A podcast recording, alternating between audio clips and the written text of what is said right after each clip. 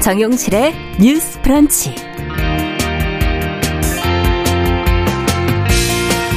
안녕하십니까. 정용실입니다. 추석 연휴 즐겁게들 보내고 계십니까? 명절이 되면 오랜만에 온 가족이 다 모이고 친척들을 만나서 또 안부도 묻게 되는데요. 어, 이런 일이 꿈에서나 가능한 이산 가족들이 있습니다. 아, 국내 이산 가족 연령이 계속 높아지고 있지만 상봉은커녕 헤어진 가족의 생사 확인조차 못한 경우가 있는데요. 최근 정부가 북한의 이산가족 문제 해결을 위한 회담을 제안했습니다. 그 배경과 그 내용 자세히 좀 살펴보고 성사 가능성을 전망해 보겠습니다.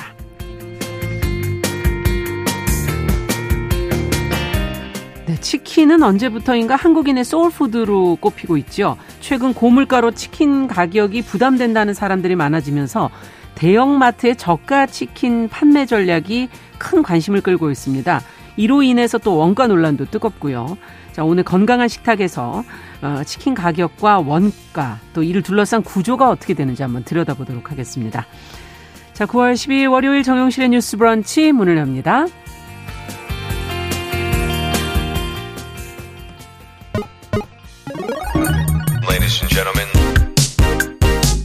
새로운 시각으로 세상을 봅니다. 정용실의 뉴스 브런치 뉴스픽. 네, 정용실의 뉴스 브런치 항상 청취자 여러분들과 함께하고 있습니다. 오늘도 어김없이 유튜브 콩앱 KBS 일라디오를 통해서 들으시고 보시면서 의견 보내주시면 되겠고요. 저희가 방송 중에 의견을 반영하도록 하겠습니다. 자, 뉴스픽으로 시작을 하죠. 월요일 수요일 이 두 분과 함께하고 있습니다. 전혜원 우석대개공 교수님 안녕하세요. 안녕하세요. 전혜원입니다. 네, 조으론 변호사님 안녕하세요. 네, 안녕하세요. 조으론입니다. 네, 오늘 이제 추석 연휴 마지막 날인데 이렇게 방송에도 나와 주셔서 감사드리고 이번 추석이 정말 유난히 날도 밝, 이렇게 달이 참 밝고 또 크고 날씨도 그런 이 참 좋은 거 아닌가 이런 생각도 좀 들기도 해요. 근데 명절 얘기를 이렇게 할 때마다 한켠 마음이 쓸쓸한 게 어, 힘들어 하시는 분들이 또 있지 않습니까? 바로 이산가족분들. 정부가 이제 연휴 직전에 북한의 이산가족 문제 해결을 위한 회담을 제안을 했다는 게 이제 보도가 나왔고요. 어, 관련된 내용을 저희가 좀 들여다보면서 과연 이 이상 가족들의 가족 상봉 가능할까 한번 저희가 전망해 보도록 하겠습니다. 정 교수님께서 좀 해주시겠어요? 예, 추석 연휴 다가오면 다 가족들하고 만날 생각을 하시는데 네. 말씀해 주셨듯이 추석 연휴가 오면 더 쓸쓸한 분들이 바로 이상 가족 분들이죠. 정부가 추석 연휴를 앞두고 지난 8일 이상 가족 문제 해결을 위한 당국 회담을 열자고 북한에 음. 전격 제의를 했습니다. 윤석열 정부 출범 이후에 정부가 이산가족 문제 해결을 위한 당국 간 회담을 제안한 건 이번이 처음인데요. 네. 정부의 입장을 요약해 보자면 지금 이산가족의 상당수가 고령자입니다. 그렇죠. 그렇다면은 음. 계속 시간이 가서 이분들이 만약 세상을 떠나시게 음. 되면 사실 이산가족이라는 존재 자체가 사라지기 때문에 그렇죠. 이 문제가 너무나 시급한 문제라는 음. 것이 정부의 입장이고요. 또 하나 권영세 통일부 장관의 발언을 통해서 종합을 해보면 음. 과거에처럼 일회성 상봉, 그러니까 뭐 100명 이렇게 딱 만나는 예. 이런 건 부족하니까 당장에 가능한 모든 방법을 활용해서 신속하고 근본적인 대책을 마련해 보자라는 제의입니다. 음. 즉 남북이 만나서 뭐 생사 확인, 서신 교환, 네. 수시 상봉 등 근원적인 해결책을 찾아보자라는 것으로 해석이 되는데요. 다만 통일부에서 남북 공동 연락 사무소를 통해서 음. 권영세 통일부 장관 명의로 리선권 노동당 통일부 전선 부장에게 통지문 발송을 시도를 했지만 네. 북한에서 이것을 어, 접수하지 않은 것으로 현재까지 전해지고 있습니다. 아. 한마디로 이제 수신 거부니까 예. 여기에 대해서 전혀 응하지 않겠다라는 의도인 것 아니냐 이런 음. 해석이 나오고 있습니다. 네. 어, 제가 앞부분에서 이산가족의 고령화 문제를 정말 더 이상 미룰 수 없는 심각한 문제라고 말씀을 맞죠. 드렸어요. 예. 전부터도 늘 얘기되었던 음, 부분인데. 그렇습니다. 1985년 이산가족이 처음 상봉을 했고 예. 2000년부터 2018년까지 남북의 4,800여 가족이 대면과 화상으로 음. 만났습니다만 사실 이 숫자는 그렇게 많은 숫자가 아니고요. 네. 어, 이상가족 찾기 신청자 13만 3천 명 가운데 생존자가 32%입니다. 아, 그럼 많이 돌아가셨군요. 그렇습니다. 10분 중에 한 7분 정도는 음. 결국은 뜻을 이루지 못하고 세상을 떠나신 거고요.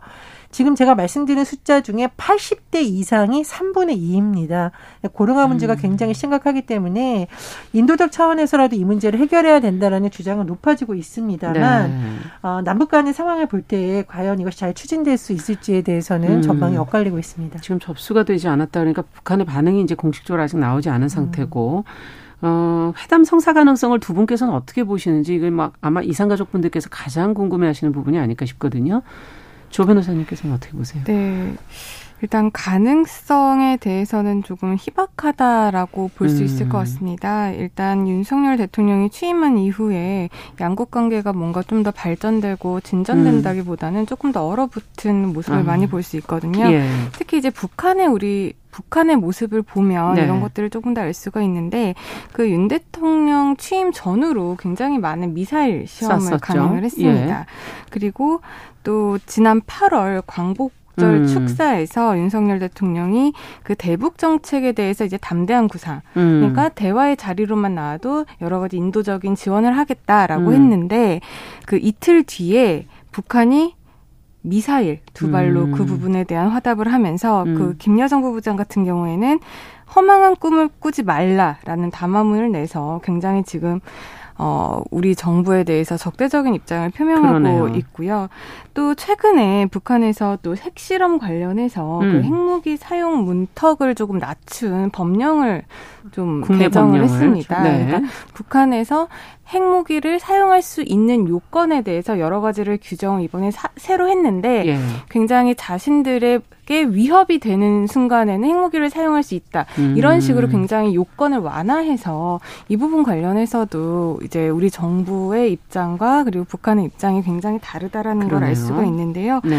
그렇게 본다면 사실상의 남북 관계가 빠른 시일 내에 호전되긴 좀 어려울 음. 것이라고 생각하고요. 그에 덧붙여서 물론 지금 이상가족 상봉이라는 것은 이런 정치적인 문제를 배제하고서라도 그렇죠. 인도적인 음. 차원에서 진행이 돼야 하는 것은 맞겠지만 북한의 일전의 어, 여러 가지 모습을 볼때 음. 이런 정치적인 상황과 이런 인도적인 차원을 분리 해서 생각을 한다기보다는 이걸 좀 묶어가지고 생각을 그렇죠. 하는 경향이 있기 때문에 음. 어, 이산가족 상봉을 위한 회담이 빠른 시일 내에 진전되는 거는 좀 어려울지 않을까 음. 그런 생각이 많이 듭니다. 어떻게 보세요? 아, 뭐 빠른 시일 내에 됐으면 얼마나 좋겠습니다만은 음. 이 남북 문제라는 것은 우리 측이 제안하는 것도 중요하지만 북한이 여기에 응답을 해야 되는데 음. 변호사님이 짚어주신 대로 최근에 북한이 우리 정부에 음. 대해서 보인 자세를 봤을 때는 음. 쉽게 응할 가능성이 그렇게 높아 보이지 않습니다. 김정은 총비서가 지난 7월에 정전협정 체결일 날 연설을 했는데 네. 굉장히 이 수위가 높았어요. 어. 남한이 위험한 시도를 한다면 전멸할 것 이런 용어를 썼었고 예. 변호사님도 말씀해 주셨는데 김여정 부부장 담화가 지난달 나온 것 봐도 어 남한에 대해서 앞으로 또 무슨 요란한 구상을 해가지고 문을 두드릴지 모르겠지만 우리는 절대로 상대해주지 않을 것이라든 이런 아. 강경한 입장이 계속 나왔기 때문에 네. 일단 남북 간에 뭔가 대화를 하려면 신뢰가 조성이 돼야 되는데 그렇죠. 아직까지는 그 부분이 안 됐다는 게 굉장히 아쉽습니다. 음. 어, 전 정부에서도 사실은 인도적인 측면 특히 뭐 코로나19 음. 문제라든가 이런 걸로 제의를 했었고 현 정부에서도 정치적인 것과 별개로 인도주의적 부분에서의 음. 또 추석 연휴를 앞두고 제안을 하고 있습니다만 중요한 것은 남북 간이 이런 대화를 하려면 어느 정도 신뢰가 구축이 돼야 되지 않을까 그런 생각이 음. 듭니다. 어쨌든 추석 연휴를 근데 너무 코앞에 두고 지금 이제 내놓은 제안 좋은 반응들도 있지만 또 이게 추석 민심을 겨냥한 것 아니냐 하는 그런 의구심도 있는데요. 이 부분은 어떻게 보십니까 두 분께서는? 네, 그런 의구심이 생길 수밖에 없는 음. 타이밍이었다고 생각을 합니다. 사실상 음. 이게 정부가 바뀌고 나서 정권이 바뀌고 나서 예. 이런 남북 관계 그리고 이산가족 문제에 먼저 이런 것들을 제의했으면은 이게 어느 정도 좀 국민들의 하여 국민들로 하여금 신뢰성이 쌓일 수 있는 계기가 되었겠지만 음. 이게 너무 추석이라는 연휴 코앞에서 네. 이런 정책을 제안을 한다 하다 보니까 이제 예. 국민들 입장에서는 이제 추석이니까 이게 음. 뭔가 민심을 잡기 위해서 추석 음. 동안에 그런 소위 뭐 밥상 민심, 뭐 그렇죠. 뭐 추석 민심이라고 하는데 그런 거를 잡기 위해서 하는 것이 아니냐라는 음. 그런 의심을 어, 음. 의심이 음. 생기지 않을 수가 없을 것 같고요. 네. 또한 이 부분 관련해서 뭐 물밑으로라도 뭔가 구체적인 음. 남북에서의 어떤 대화가 오갔거나 아. 이런 여러 가지 부분들이 있었으면 또 모르겠습니다만 지금 언론 보도에 알려진 것은 사실상 이런 제안을 했다라는 정도이기 예. 때문에 그런 부분에 대한 조금 더 적극적인 노력이 음. 있어야 이제 국민들이 이 부분에 대해서 신뢰감을 많이 쌓지 않을까 생각을 네. 합니다. 시기적인 것도 있고 또 그 사이에 그 어떤 행동적으로도 또 물밑으로 어떤 노력을 했느냐 이런 부분도 보고 있다라는 말씀이시고요. 어떻게 보세요, 정 교수님께서? 예, 이상가족 상봉에 대해서 반대할 국민은 없다고 봅니다. 그렇죠. 굉장히 좋은 명분은 뭐 음. 갖춰졌는데 네. 문제는 음. 이 명분이 대다수 국민들로부터 아 정부가 정말 노력하고 있구나라고 받아들여지려면 음. 그동안 정부가 그런 노력을 좀 꾸준히 했어야 되지 음. 않나 싶어요. 말씀해 주셨듯이 통일부에서 좀 약간 느닷없이 추석 음. 앞두고 나눈 느낌이 있기 때문에 네. 과연 북한이 여기에 응답할 것이라고 예상을 하고 이런 메시지를 내는지 좀 아쉬운 측면이 있고요. 네. 또 언론 보도를 보면 음. 내년도 예산을 분석해 봤더니 네. 이산가족 교류 지원 사업 예산이 오히려 올해보다 10% 깎였다고 합니다. 음. 그러면 이렇게 관련 예산부터 깎아놨는데 이런 메시지 낸 것은 부분 좀 상충하는 부분이 있잖아요. 그러네요. 그래서 음. 일부 언론에서는 이걸 너무 이벤트로 정책으로 활용하라는 거 아니냐라고 비판적인 부분도 음. 있는 것 같습니다. 어, 인도주의적 차원에서 이산가족 상봉은 반드시 돼야 되지만 그렇죠. 문제는 이거는 개별 사안이 개개인이 풀 수 있는 문제가 아니기 때문에 예. 정부 당국이 어쨌든 북한과 대화를 하고 신뢰를 쌓는 노력을 좀 계속해야 되지 않나 음. 어, 그런 생각이 듭니다. 네, 정말 개인들은 얼마나 답답하겠습니까? 자, 근데 이제 이산가족을 만나게 하는 부분, 그것도 이제 노력을 해야 되겠지만, 또 정부 차원에서 이산가족에게 해줄 수 있는 거, 뭐, 예를 든다면 뭐, 기념일 제정이라든지, 어떤 지속적인 관심이나, 어, 또 인식이나 이런 것들을 개선하는 방향에서의 노력도 보여줘야 되지 않을까 하는 생각이 드는데, 뭐, 무엇이 있고 무엇을 해야 할까요? 일단 교수님께서 초, 처음 부분에 말씀을 하셨지만은 지금 이산가족 생존자분들이 이제 4만 명이 조금 넘는 숫자가 있고요. 네. 근데 그 생존자분들 중에 거의 70%가 지금 고령자이십니다. 80대 이상이라고 얘기하셨죠? 네. 네. 그렇게 본다면은 이게 시간이 지나다 보면은 이제 이산가족이 이제 어떻게 보면은 존재하지 않게 될 그런 거죠. 날들도 온다라는 건데 사실상 이산가족이라는 거는 우리나라에서는 어떻게 보면 굉장히 아픈 상처이고 예. 또한 면으로 봤을 때는 기억해야 할 문제라고 그렇죠. 생각을 합니다. 음. 그렇게 본다면 사실상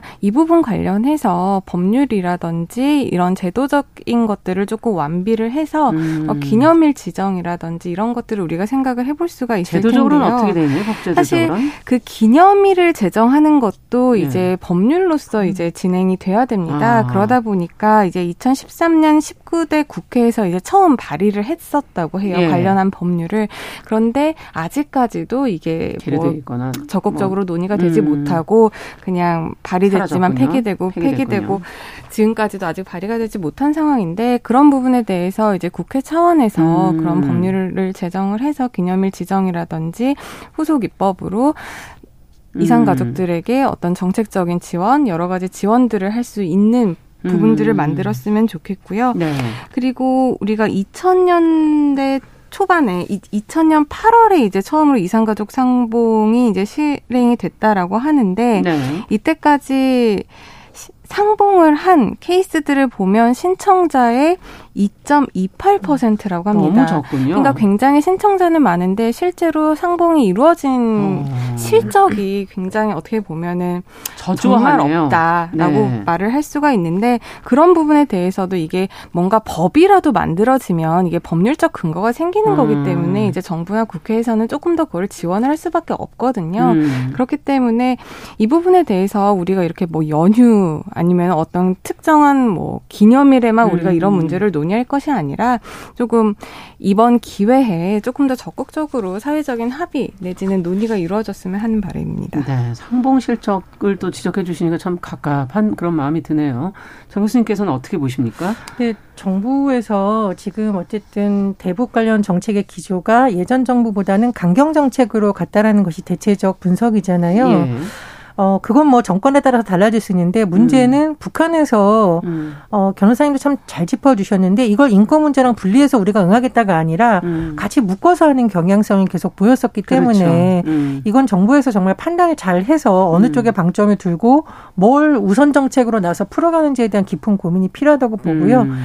예전에도 이제 감염병 문제라던가 음. 홍수 문제 같은 경우에도 남북의 공동 협력 가능성이 계속 제기된 바 있고요. 그렇죠. 그리고 희귀 어 종이라던가 이런 네. 부분에서 한다라고 했는데 지금 정부의 기조가 워낙 강경하다 보니 이런 부분에서의 어떤 민간의 교류라던가 연구 단체들도 음. 굉장히 좀 위축되고 정부 눈치를 본다라는 일부 지적도 있습니다. 아. 그래서 정부에서 어느 선까지 어, 북한의 강경한 걸 취하더라도 네. 더 이상 미룰 수 없는 문제에 대해서는 창구의 문을 열어야 되고 그렇죠. 대화의 소통의 채널을 마련하지 않으면 이 문제는 해결되지 않는다. 그래서 음. 그런 부분에서 좀 깊은 고민이 필요하다고 봅니다. 네.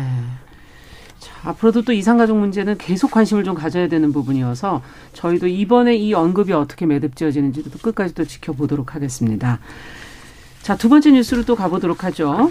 어, 민주당이 지금 윤석열 대통령의 부인인 김건희 여사에 대한 특별법을 최근 지금 발의를 했는데요.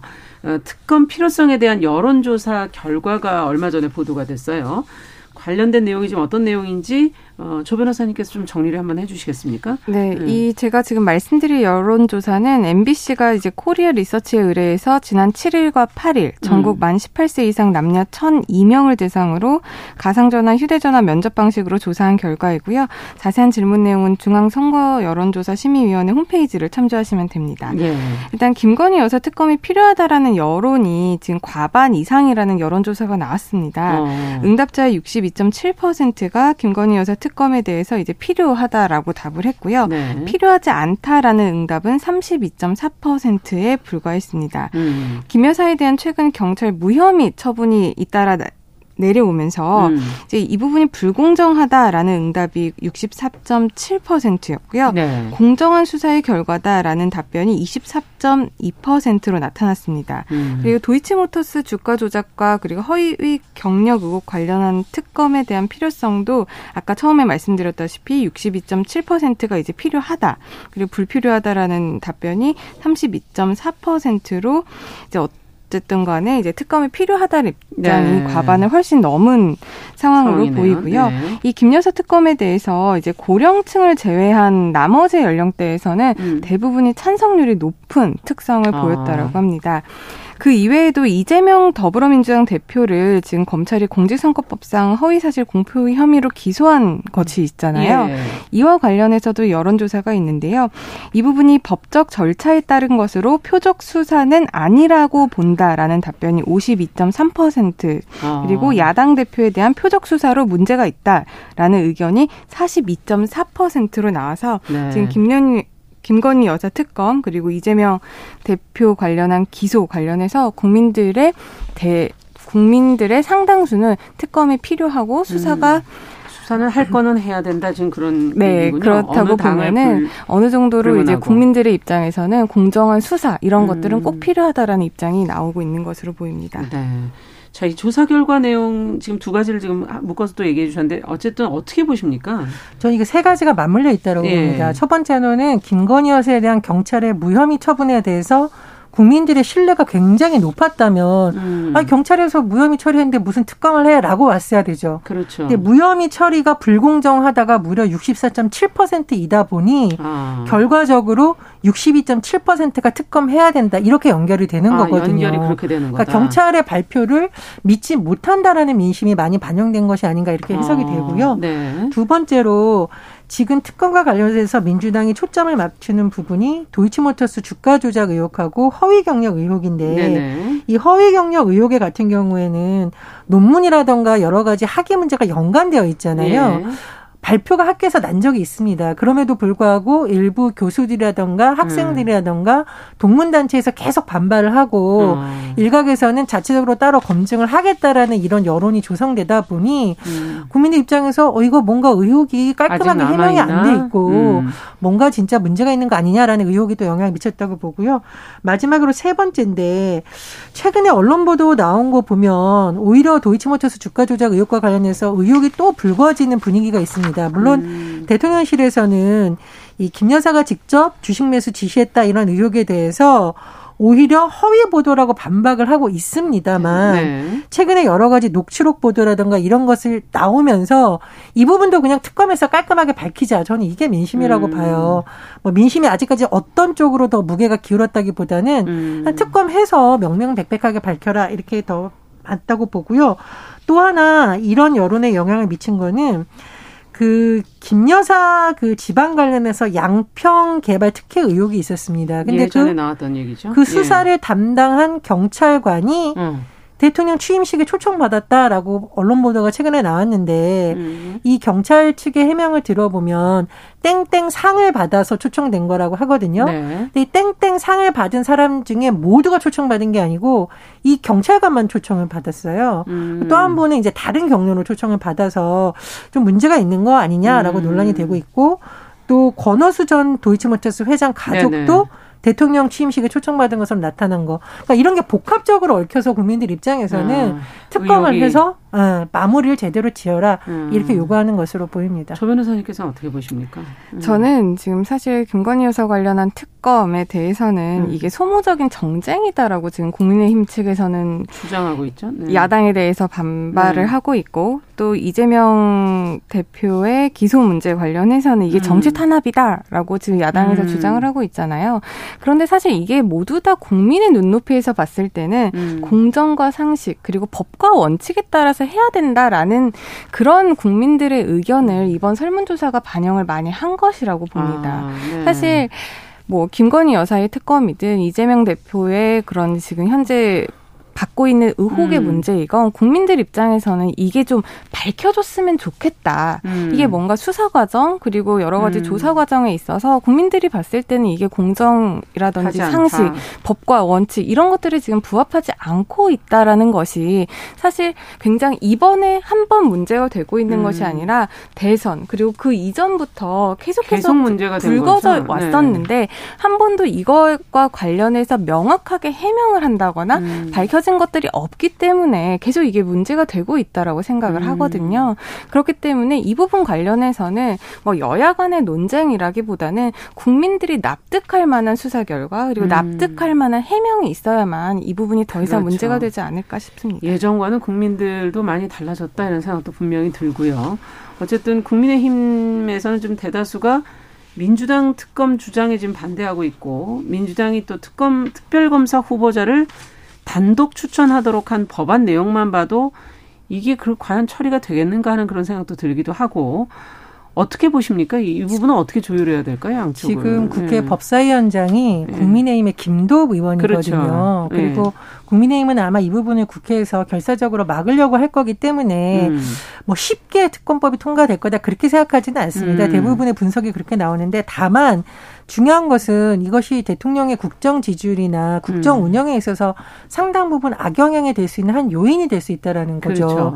지금 오늘 우리가 언급한 여론조사 결과만 해도 음. 60%가 넘게 나왔다는 것은 보수 진보의 문제로 국민들이 이걸 보는 게 아니라 말 그대로 공정과 네. 상식 순에서 국민들 누구나 다 믿을 수 있는 말을 수사 결과를 내놔야 네. 된다라는 네. 거거든요. 그 부분에 있어서 계속 여론전을 음. 민주당은 하지 않을까 이런 생각이 들고요. 음.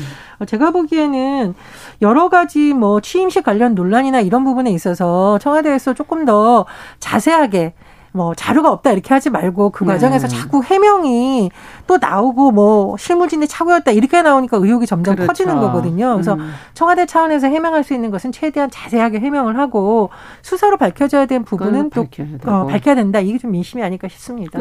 예. 네, 저도 이 특검이 실제로 실현되기는 좀 어려울 것이라고 봅니다. 아. 사실 이게 이제 이루어지려면 200명 이상의 국회의원 동의도 필요하고 네. 이걸 동의라는 것을 넘는다고 해도 대통령 거부권이 있기 때문에 네. 실제로 이게 실현되기는 어려울 것이라고 보는데 어렵다고 그러니까 실현되는 게 어렵다고 해서 지금 정부에서 이거를 그냥 등한시하면 안 됩니다. 그렇죠. 왜냐하면 많은 국민들 여론조사를 통해서도 봤지만 많은 국민들이 이 부분에 대해서 해소되지 음. 않은 그런 갈증을 계속해서 느끼고 있으면 이 부분은 정권이 끝날 때까지도 뭔가 발목을 음. 잡을 가능성이 있기 때문에 네. 이번 기회라도 한번 털고 해명할 것은 해명하고 사과할 것은 사과를 그러네요. 하고 가는 것이 국민들의 신뢰를 조금이나마 더 높일 수 있는 상, 상황이라고 생각을 합니다. 네.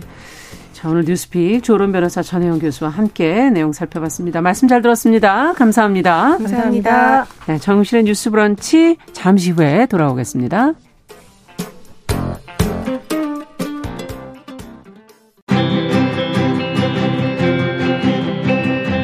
누군가는 아깝다고 생각할 우리 사회의 다양한 비용들과 푼돈들, 음. 삶의 전선에서 음. 최선을 다하고 살아가는 우리의 모습도 제 몫에 맞는 평가와 그에 합당한 시선이 좀 필요한 시점이 아닌가 하는 생각을 해충이다, 이충이다 이거는 네. 순전히 사람의 아. 그 잣대로 이야기를 하는 거예요. 음. 곤충이 우리 사람보다 몇억 년 먼저 지구에 나왔거든요. 호모 사피엔스의 선배다 이렇게 얘기를 해요.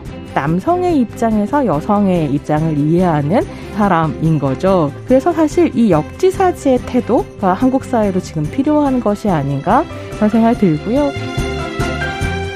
세상을 보는 따뜻한 시선 정용실의 뉴스 브런치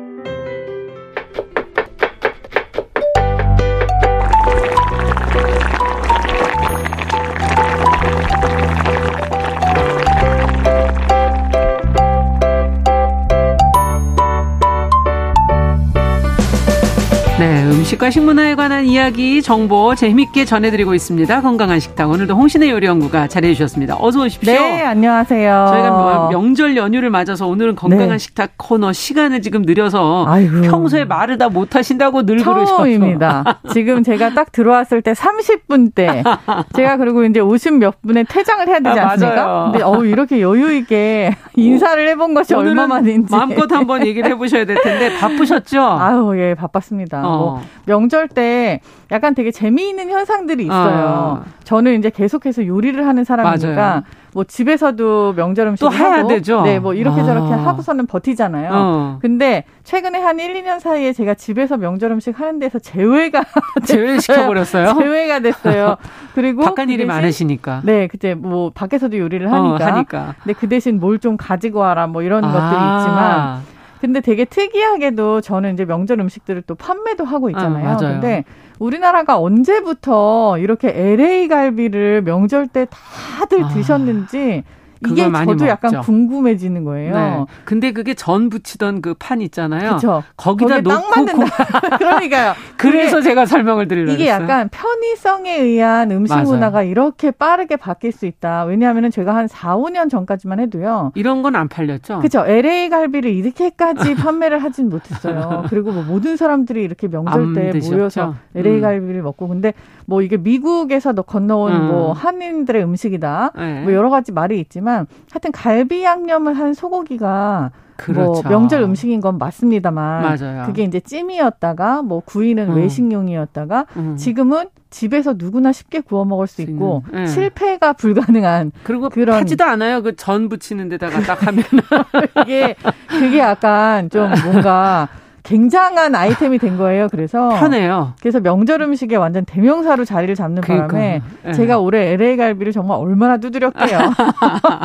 팔이 좀 아프셨겠지만 아니 근데 개인적으로는 네. 추석 음식 중에 뭘 제일 좋아하세요? 아, 많잖아요. 그렇죠. 이제 추석 음식이 되게 많습니다만 네. 뭐 추석 때만 먹는 것도 있고 또 설 때 먹는 그쵸. 게 다르고 그렇지만 저는 사실은 그 동그랑땡. 동그랑땡. 네, 맛있죠? 동그랑땡. 맛있죠. 어. 우리 집은 소고기하고 돼지고기를 섞어서 아, 채소랑 같이 네, 양념을 음. 한 다음에 여기다 돼지 기름을 좀 넣어요. 아, 그럼 되게 부드럽겠네요. 되게 부드러워요. 그래서 어. 두부하고 돼지 기름을 조금 넣고 아. 그리고 고추를 조금 갈아 넣고 칼칼하니? 어, 뭐 칼칼한 정도까지는 아니지만 아니고? 약간 뒷맛이 어. 살짝 개운합니다. 어, 그리고 그걸 딱 50원짜리 동전만한 사이즈로 붙여요. 어, 그 좀 보통 더 하지 작아요. 네, 굉장히 작아요. 음. 그래서 이게 어린이부터 할아버지까지 네, 한 입에 그냥 쏙, 쏙 들어가게. 어. 그래서 앞뒤를 이렇게 탁탁 눌러 가지고 옆에 도톰하게 해서 이렇게 동전 아, 모양으로 딱 붙이는데 네. 아 이거 붙이고 앉아 있으면 사실 뭐 누가 누군지 음. 메시인지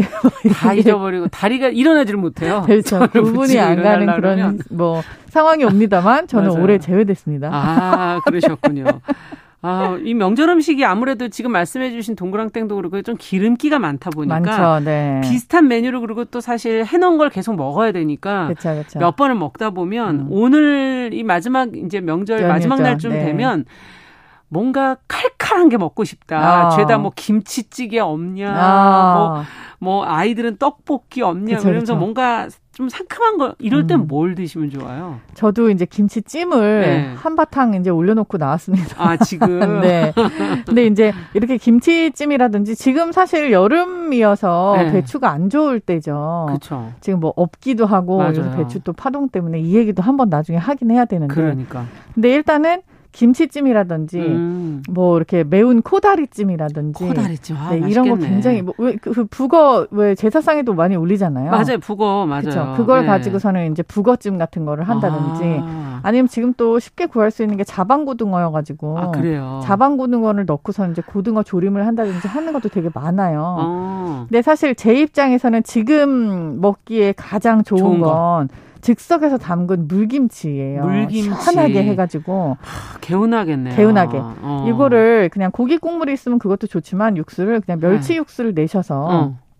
거기다 죄송해요. 이렇게 또 생각하니까 침을 네. 꿀떡꿀떡 삼키셔서 저도 같이 지금 거기다가 멸치 육수에다가 네 멸치 육수에다가 이제 고춧가루 물을 어. 이렇게 면보나 아니면 그냥 이렇게 네. 한번 이렇게 빨아내시면 돼요. 네. 이렇게 하고 이제 소금하고 액젓 간을 조금 하시면 이게 그냥 약간 간간해지거든요. 그렇죠. 요게다 그냥 무 썬 거랑 배추 썬 거랑 어. 미나리랑 어. 뭐 요것만 집어넣으시면 돼요. 그리고 저 같은 경우는 배나 사과 같은 거 지금 선물이 아, 많이 들어왔잖아요. 맞아요. 근데 좀 남은 거 그쵸? 부딪힌 것도 있고 네. 뭐 네. 대충 채 썰어 가지고 이거 갖다 넣고 그렇게 하고 살짝 흔들어서 냉장고 안에다 한 두 시간만 놔두잖아요. 네. 그렇게 하면 그냥 너무 시원한 김치가 아, 돼요. 아, 근데 멸치 육수로 합니까? 멸치 육수로 하면 아주 아, 시원하고, 시원하고 맛있고 감칠맛이 나고. 그렇군요. 고기 육수로도 저희 집은 이제 평양 사람들이 갖고 어르신들이 어. 그걸 많이들 하는데 뭐 대부분의 사람들은 쌀 그런 그 그쵸, 네, 쌀뜨물로도 네, 하고 근데 그건 약간 좀 뭐, 오래 걸려요. 오래 걸려요. 그래서 이제 아, 육수를 한번 내면은 이렇게 몇 시간 안에 드실 수 있는 개운한 음. 물김치가 돼요. 아 그것도 한 빨리 아, 급하게 해놔가지고 그냥 저녁에 그쵸. 드셔도 되겠네요. 과일 넣고. 네.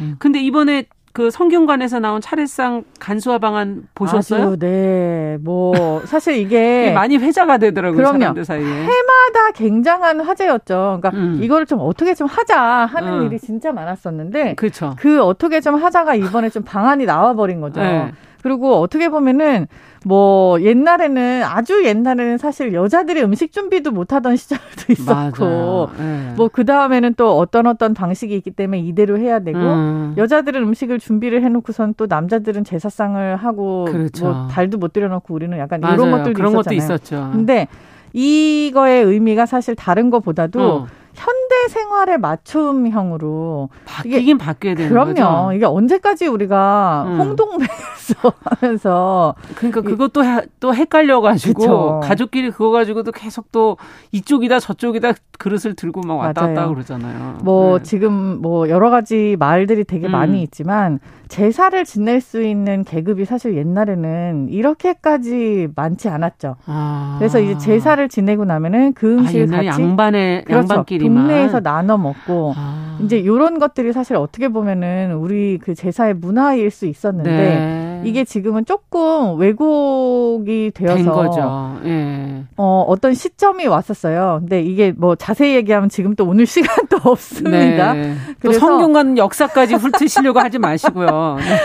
많은 사람들이 다이 음. 제사를 지내는 것을 꿈으로 삼는 아, 그런 시절이 이제, 있었죠. 그쵸? 그래서 이제는 모두 다, 다 제사를 지내고 그 음식들을 풍족하게 음. 먹는 게 우리의 가문이다라는 걸 좀 내세울 수 있는 어떤 시절이 있었잖아요.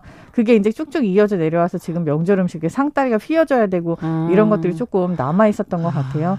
이 제사 문화, 그러니까 이런 거에 대한 거를 조금 간소화하는 방안은 정말 두 팔 들어 환영할 음. 일이고요. 요즘엔 그래서 뭐 살 때가 많더라고요. 아, 네. 사서 하시는 분들도 많고. 그럼요. 이거 뭐 굳이 제사가 아니더라도 사실은 네, 모여서 저, 뭘 먹어야 되는데. 전통 시장에 가도 있고 뭐 반찬 가게도 준비하고 그러니까요. 계시고 뭐 식, 식당에서도 요즘에는 해 주시는 분들도 저, 네, 저 같은 경우도 저는 이제 일부지만 네. 뭐 명절 음식을 이런 거 저런 거에 먹을 수 있게끔 가족들이 해서 미리 밀키트 형태로 판매를 하고 어. 있지만 그 은땡 상가라고 있잖아요 대치동에 네. 거기에 이제 아, 추석 그 오래된 상가 네.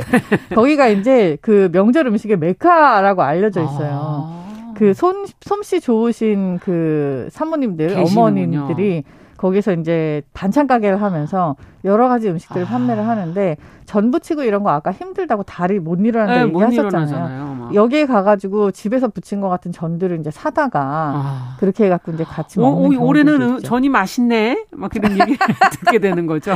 아니 그런 경우가 있대요. 네. 야 너는 어쩜 이렇게 전을 잘 부치니? 넌 어쩜 이렇게 갈비를 잘 재니? 그러면서 역시 집에서 하는 게 최고다 하는데 속으로 이게 은땡상가인데요. 아니 근데 요즘에는 호텔까지도 맞습니다. 온라인 판매는 뭐 당연한 거고. 몇 년 전에 처음으로 저도 그걸 접했었어요. 이제 호텔들이 사실 그 내부에서 먹는 고급 식재료로 그리고 좋은 서비스를 제공하는 것 때문에 사실 호텔 식당에 그쵸. 대한 명맥이 유지가 네. 되고 있었었는데 어 도시락이라든지 그러니까 이게 코로나 그렇더라고요. 시대 때 변한 면모 중에 하나죠. 도시락이라든지 예, 예. 배달용 음식들을 개발을 해서 그거를 이제 집으로 배달시키는 호텔 음식을 아. 그렇게 하는 전략들을 조금씩 쓰고 있다가 몇 년 전에 명절 음식을 세트로 아예 네, 아예 마련을 해서 그럼 제사상에 올릴 것까지 다. 그렇죠. 특히 이제 한식당을 가지고 있는 호텔들이 있잖아요. 아, 거기에서는 아예 그냥 제사상에 올릴 만한 것들 아. 한 세트 그리고 집에서 그냥 먹을 만한 것들 한 세트 이렇게 아. 해갖고 음식을 개발을 해서 배달을 하기 시작했었어요. 어. 근데 이게 솔직하게 말씀드리면 그 당시만 해도 이게 이렇게 대박이 터질 거라고 아무도 생각을 못한 게 네. 일단 가격이 생각보다 좀 있고 어, 집에서 뭐 이렇게까지 뭐 이런 걸 사다가 뭐 해먹냐 사다 해 먹어야 될까 네. 음. 뭐 이런 얘기들 그리고 이거 사면은 양 적어서 어차피 우리가 뭘 또 해야 돼 음. 약간 이런 게 있었는데 최근에 트렌드가 뭐냐면은 코로나 시대를 겪으면서 우리가 건강에 대한 인식이 굉장히 많이 생겼잖아요. 맞아요. 그리고 이거를 첫 번째로 돌볼 수 있는 게 운동이랑 먹는 거다. 맞아요. 이 priority 때문에 양은 적당한데 좋은 재료로 아. 예쁘게 담아서 굉장히 뭔가 선물 같은 기분이 좋은 그런 음식들을 될 수 있는 곳들을 찾게 된 거예요. 그러면 잘 된다는 얘기인가요? 이것 중에 요즘에? 하나가 호텔이고 그리고 다들 매진 행렬을 합니다. 어, 그래요? 네, 올해는 좀 더 어떤 분들이 이런 서비스를 이용할까?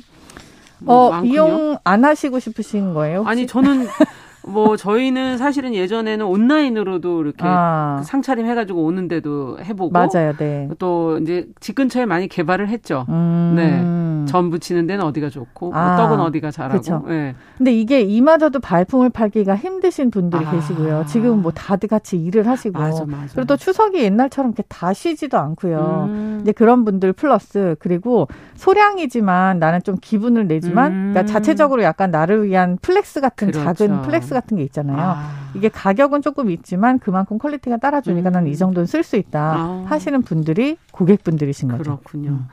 자, 명절 음식 얘기를 저희가 이제 좀 해봤지만 네. 오늘 사실 다루려는 주제는 명절 음식이 아니고 맞습니다. 이제 시작해야 됩니다. 네. 네. 아이, 아니 한참 지났네. 네. 아이고야. 네. 치킨, 치킨, 치킨 가격 때문에 저희가 오늘 한번 맞아요. 얘기를 좀 해보자 했었거든요. 한 2, 3주 됐어요. 지금 화두가 된지. 네. 지금 사람들이 모두 다 얘기를 하는 게 다 이런 게 있어요. 저는 이제 식당을 하고 있지만 어. 우리 식당은 이제 작고 와서 먹는 그렇죠. 사람들이 대부분이기 때문에 네. 뭐 이렇게까지 뭐 체감상 어떻다 음. 말씀을 드리기 좀 그렇지만 주위에 있는 사람들이 이런 얘기를 하면 정말 대단히 뭔가 유행인 거거든요. 어, 맞아요. 너 줄 서봤어? 이렇게 어, 줄 서봤어. 네. 그, 그 유행이죠. 네, 이게 마트 가서 이거를 줄을 서 갖고 사는데 뭐 이렇게 아. 얘기해. 생각보다 줄 되게 짧아, 되게 긴 거 같은데 금방 사. 금방 네. 줄어. 어. 이게 무슨 얘기냐 하면은 어. 6,900원, 7,900원, 5,900원짜리 치킨 얘기예요. 맞아요. 아니 치킨을 시켜 먹으면은 요새 배달료가 또 거기에 포함이 네. 되잖아요. 네. 네. 배달료는 사실 제 입장에서는 음. 이제 저는 이제 외식업자 입장에서 어. 뭐 지불을 하는 게 맞다고 봅니다. 그렇죠, 그렇죠. 이게 그 지불을 하는 게 본인이 가는 노력을 돈으로 환산을 그렇죠. 하는 거기 때문에 어. 빠르고 안전하게 갖다 준다라고 어. 하는 거 그냥 돈으로 환산이 가능해요. 네. 근데 그 배달료를 제외하고도 비싸졌죠. 치킨 가격이 비싸졌다는 얘기가 나오기 그 시작한 얘기는 이미 예. 아주 오래됐죠. 네. 네, 뭐 치킨 가격이 이게 맞는 조금씩 건가? 조금씩 계속 올라왔으니까요. 뭐 2만 네. 얼마, 과연 네. 정당한가, 음. 뭐 이런 것들. 그래서 한동안은 뭐 그 회장님의 네. 어떤 스캔들이 있었는데도 불구하고 두 음. 마리를 주는 치킨이 굉장히 인기가 있었고 맞아요. 뭐 일단은 양이 좀 해자인 거 네. 그런 것들 있잖아요. 네. 이런 것들이 굉장히 화두에 올랐었는데 네. 지금은 이 치킨이 이렇게 뭐 통에다 이렇게 담아갖고 뭐 많이 준다 뭐 이런 이름을 가지고 있는 어. 것들이 다 얘기를 해도 제가 답답하네요. 아우 정말. 아우 정말 이름을 얘기하고 싶을 정도신 너무 얘기하고 거죠? 싶은데 네. 이게 다 이렇게 불공정하게 될 수 있으니까. 이렇게 큰 통에 담아서 많이 주는 네. 치킨, 뭐 그리고 대차게 주는 치킨 뭐 이런 것들이 네. 되게 많이 생기고 맞아요. 지금 그것들이 다 우리가 생닭을 살 때의 가격이랑 비슷한 가격들이에요. 어. 그렇기 때문에 사람들이 놀라운 거죠. 네. 아, 내가 이걸 사갖고 요리를 하면 얼만데. 그렇죠. 이걸 다 이렇게 요리를 해서 빨리빨리 많이 음. 주는데, 아니, 5,900원, 6,900원이라고? 음. 그러면 사 먹지 뭐. 이렇게 되는 거예요. 그럼요. 유행처럼 번지고 있죠. 어떻게 되는 거? 유통과 판매 구조가 도대체 어떻게 되길래 가격이 이렇게 될 수가 있는가? 이런 어, 부분도 궁금하고 이게 예. 그러니까 일각에서는 미끼 상품으로 보는 의견들이 되게 많아요. 미끼 상품으로. 네, 그러니까 미끼 상품이 뭐냐 하면은 뭐 뭔지 다 아시겠죠. 음. 그것 때문에 갔지만 사실 가면 다른, 다른 것도, 것도 다 사게 되니까. 예. 그래서 뭐 미끼 상품이다라는 의견 되게 많기도 하지만 솔직히 이게 안 남으면은 하지 하겠나. 않습니다. 네, 저도 그 생각이 들어서. 네, 손해를 보면서 제가 어 어떻게 보면은 여기 업계에 있으면서 딱 한번 네. 어, 아주 거대 프랜차이즈가 손해를 보고 장사를 한 다음에 그 다음에 그거를 회복하는? 다른 것들로 회복을 네. 회복뿐만 아니라 돈을 많이 버는 경우를 보긴 봤어요. 아. 제가 왜 햄버거 하는 L사에 네. 오래 있었다고 했지 네. 않습니까? 네. 근데 그 회사 컨설팅을 하면서 이제 상대방 회사들을 아. 이렇게 리서치를 하는 경우에 아니 이 사람들은 이걸 이렇게 팔아서 남어 손해가 난대요. 근데 어. 이거 대신 다른 거를 같이 팔 수 있으니까 아. 경우가 있다. 근데 이 상황은 사실 그런 상황까지는 아니고요. 어. 치킨을 팔아서 돈을 벌겠다라는 심사는 아니지만 그렇지만 이 치킨으로 화제성이 있는 마트가 되어서 그럼요. 그래서 다른 것들도 광고 효과 그렇죠. 이게 이제 어떻게 보면 미끼 상품의 계열일 수 있어요. 음. 하지만 이걸로 뭔가 손해를 보고 뭐 똔똔을 치면서까지 그렇게 하진 않는다. 아. 그리고 또 노이즈 마케팅이 오히려 도움이 된 케이스인 거예요. 아. 이게 가격이 싸서 뭐 많은 화제가 됐다. 이게 솔직히 말해서 이 가격으로 판 지 지금 몇 년 됐어요. 아. 이게 뭐 지금 온, 뭐 근데 왜 최근에 그러니까요. 근데 이 최근에 화제가 된 사실은 우리나라 경기하고도 되게 관계가 아. 많은 것 같아요. 지금 추석인데 또 더더군다나 물가가 너무 올라서 물가가 너무 네. 오른 정도가 아니에요. 지금 저는 김치 사업을 하고 있는데 배추 값이 이게 톡 등의 정도가 아니라 아예 저희 생산을 중단해야 될 정도로 너무너무 많이 음. 올라 있거든요. 근데 이렇게 따지고 나면은 아 그냥 원자재를 사가지고 내가 뭔가를 잘 해먹는다는 거는 불가능한 상황이 되는 거예요. 네. 근데 사, 먹고 살아야 되는데 그럼 뭘 사냐? 계속 싼 거를 찾게 되죠. 그렇죠. 이게 그 일본도 마찬가지고 미국도 아. 똑같은 양산입니다만 저는 전 저는 경제 전문가가 아니지만 식품에 관한 것들을 이제 계속해서 리서치하면서 알게 계시죠. 되잖아요. 예.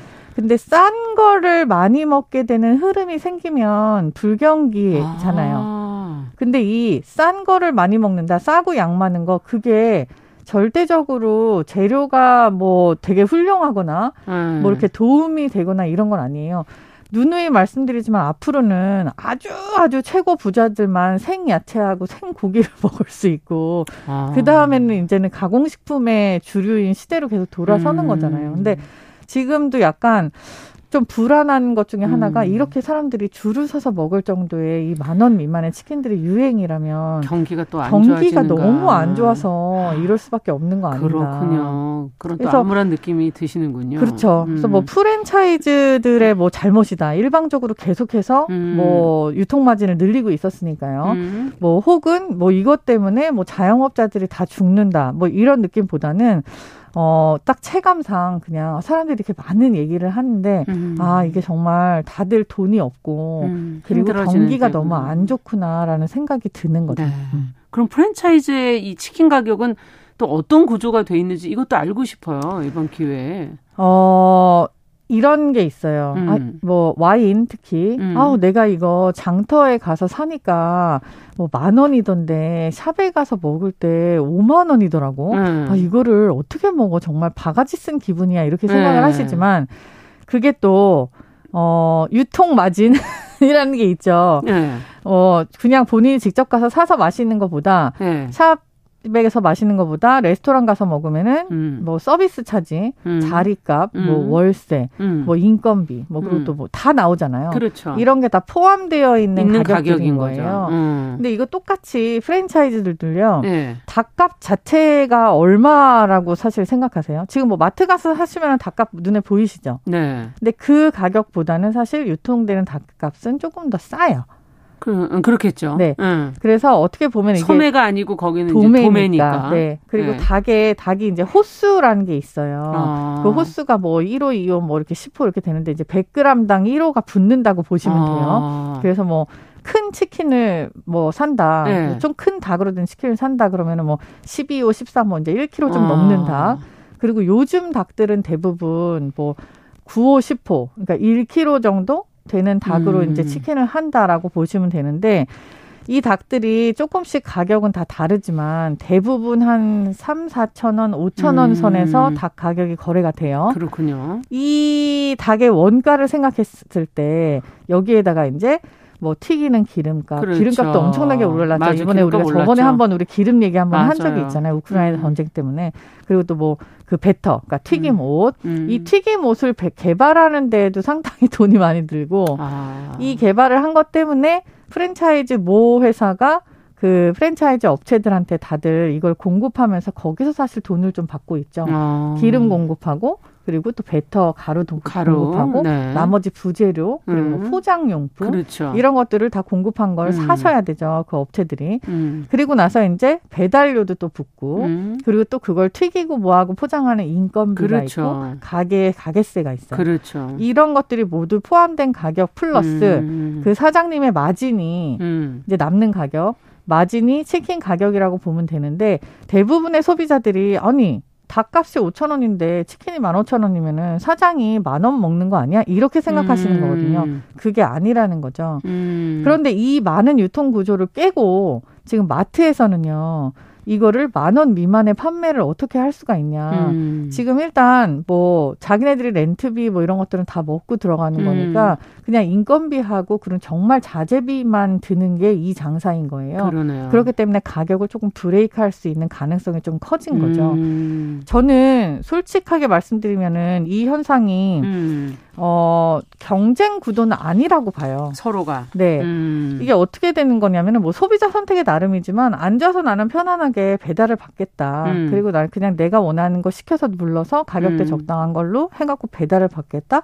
다 비용 지불하고 받는 거잖아요. 네, 그렇죠. 근데 뭐 가갖고 줄을 쓰고 시간을 투자해요. 음. 이 시간을 사실 돈으로 환산을 한다면 음. 그게 그 정도 될까도 한번 생각해 보셔야 되는 거예요. 그러네요. 가서 줄 서서 그걸 또 불편하게 다 들고 막 뭐다 음. 해갖고 가지고 와서 또 먹고 하는 거가 가격이 세이브가 된다는 거죠. 그러니까 음. 이건 약간 두 개가 약간 다른 시장이에요. 아. 마트에 포함되어 있는 다른 물건들과 똑같이 음. 그렇게 집어올 수 있는 치킨이 되는 건가? 음. 혹은 내가 앉아서 그대로 서비스를 받을 수 있는 그러니까 레스토랑 형태의 그쵸?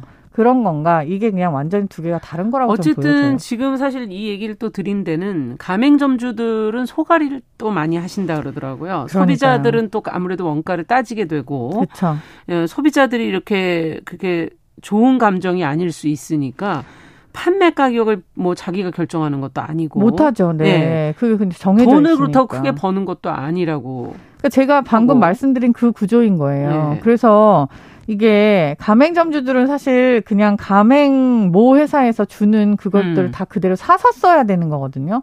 그렇기 그러니까 때문에 결정권이 없는 거죠. 결정권이 없죠. 음. 우리가 그런 형태의 치킨을 만들어야 되기 때문에 그런 형태가 나오는 부자재들을 다 갖다가 써야 되는 거예요. 음. 심지어 닭서부터. 어. 근데 그런 것들을 자유롭게 풀어주는 그런 프랜차이즈 무에서는 없으니 음. 왜냐하면 캐릭터가 무너지니까 그걸 그대로 유지를 하면서 해야 되는데 욕은 또 음. 욕대로 먹어요. 그러니까요. 네. 그리고 또 어떻게 보면은 이런 것도 있어요. 뭐 중소기업이라든지 뭐 음. 이런 업체들을 살려야지 대기업들까지 치킨에 뛰어들어서 그렇죠. 그런 이렇게 네, 지금 있죠. 가격을 무너뜨리냐라고 하지만 어떻게 보면 프랜차이즈를 하는 대부분의 회사들이 그렇게까지 작은 회사는 또 아닌 것 같기도 아. 해요. 뭐 양쪽이 대기업은 대기업의 어떤 선을 좀 지킬 필요가 있을 것 같고 대기업은 대기업 선을 선을 예. 지켜야 되지만 사실 제가 보기에는 이거는 카테고리가 약간 다른 것 다르다. 같거든요. 프랜차이즈 기업은 또 이번에 이런 물가 상황이나 경기가 안 좋은 것들을 또 좀 고려해야 되는 건 아닐까? 그러니까 이게 약간 조짐이 있었어요. 그러니까 이 프랜차이즈 업체들이 닭값이 계속 자기네들이 너무 싸다. 음. 그래서 치킨 값을 조금 더 올려서 올리겠다. 받아야 된다라고 하고서 이렇게 스물스물 올린 과정이 몇 년이 지속되는 그렇죠. 가운데 예. 이 사태가 좀 화제가 된 거는 음. 이렇게 아니 양도 똑같고 뭐 맛도 그냥 맛도 그런데 비슷하고. 어 네. 근데 내가 꼭 그렇게 비싼 어. 치킨을 먹어야 돼라고 어. 생각을 하는 것과 음. 그리고 닭 원가에 대한 그러니까 음. 소비자들이 많이 똑똑해지셔서 요즘에는 정말 그럼요. 모르는 게 없으세요. 닭 음. 원가에 대한 그런 정보들을 너무 많이 알고 있기 때문에 이건 좀 너무 많이 음. 간거 아닌가라고 하는 그런 질타가 있었던 거죠. 그렇죠. 이런 건 사실 어떻게 보면 조금은 받아들여서 반성은 좀 있어야 되는 건가요? 네, 그래서 구조 음. 개선을 조금 할 필요는 있죠. 뭐 어. 이게 그 사장님들, 그러니까 프랜차이즈 가맹주 사장님들만 예. 조금 힘들어지는 게 자기네들은 욕은 다 먹으면서 아까 말씀하신 대로 그런 것들은 다 거기서 사다 써야 되는데 음. 나는 지금 가격도 어떻게 못하고 하는데 손님이 계속 줄어요. 음. 이게 결국은 누구의 피해로 이어지겠어요. 아, 그러네요. 자, 오늘 뭐 원가 얘기를 저희가 이제 많이 해봤는데 치킨뿐. 아니라 모든 음식이 다 원가가 다는 아니겠죠. 음, 그럼요. 어쨌든. 시간이 생각보다 또 다 없네요. 마무리를 좀 해주세요. 얘기를 그럼. 많이 하고 싶었는데 네. 일단은 그 치킨 자체에 대해서뿐만이 아니라 지금 서민들이 주로 음. 먹는 그러니까 우리가 항상 먹고 있는 뭐 치킨, 탕수육, 햄버거 그렇죠. 이런 뭐 칼국수 뭐 되게 음. 많지 않습니까? 많이 드시는 음식 이런 것들에 대해서 가격 논란이 계속 생겨요. 음. 그리고 뭐 이런 말이 생기기도 했었죠. 뭐 해자스럽다, 뭐 음. 창렬스럽다 이게 음. 어떤 걸 두고 하는 건지 다 아시겠지만 어, 본인의 선택에 따라서 조금 요 한 번이 경제를 어떻게 움직일 수 있다라고 음. 생각을 하시고 좀 현명한 선택을 하시면 되게 좋을 것 같습니다. 네. 네. 자, 오늘 건강한 식탁, 어, 어, 저가 치킨과 프랜차이즈 치킨의 어떤 가격 차이, 원가 논란까지 저희가 한번 명절 음식과 함께 생각을 해봤습니다. 홍신의 요리연구가 함께 했습니다. 감사합니다. 감사합니다. 네, 정영실의 뉴스 브런치 월요일 순서 여기서 같이 인사드리고요. 저는 내일 오전 11시 5분에 다시 뵙겠습니다. 안녕히 계십시오.